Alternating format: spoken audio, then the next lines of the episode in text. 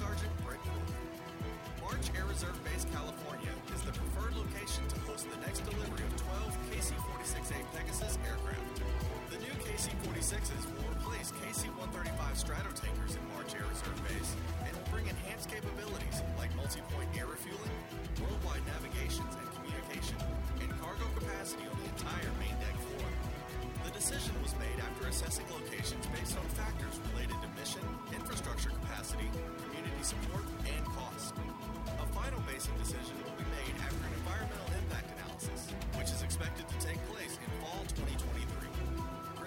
Reserve Base, Indiana, and Tinker Air Force Base, Oklahoma are considered reasonable alternatives and will also be analyzed for environmental impact. That's today's Air Force News.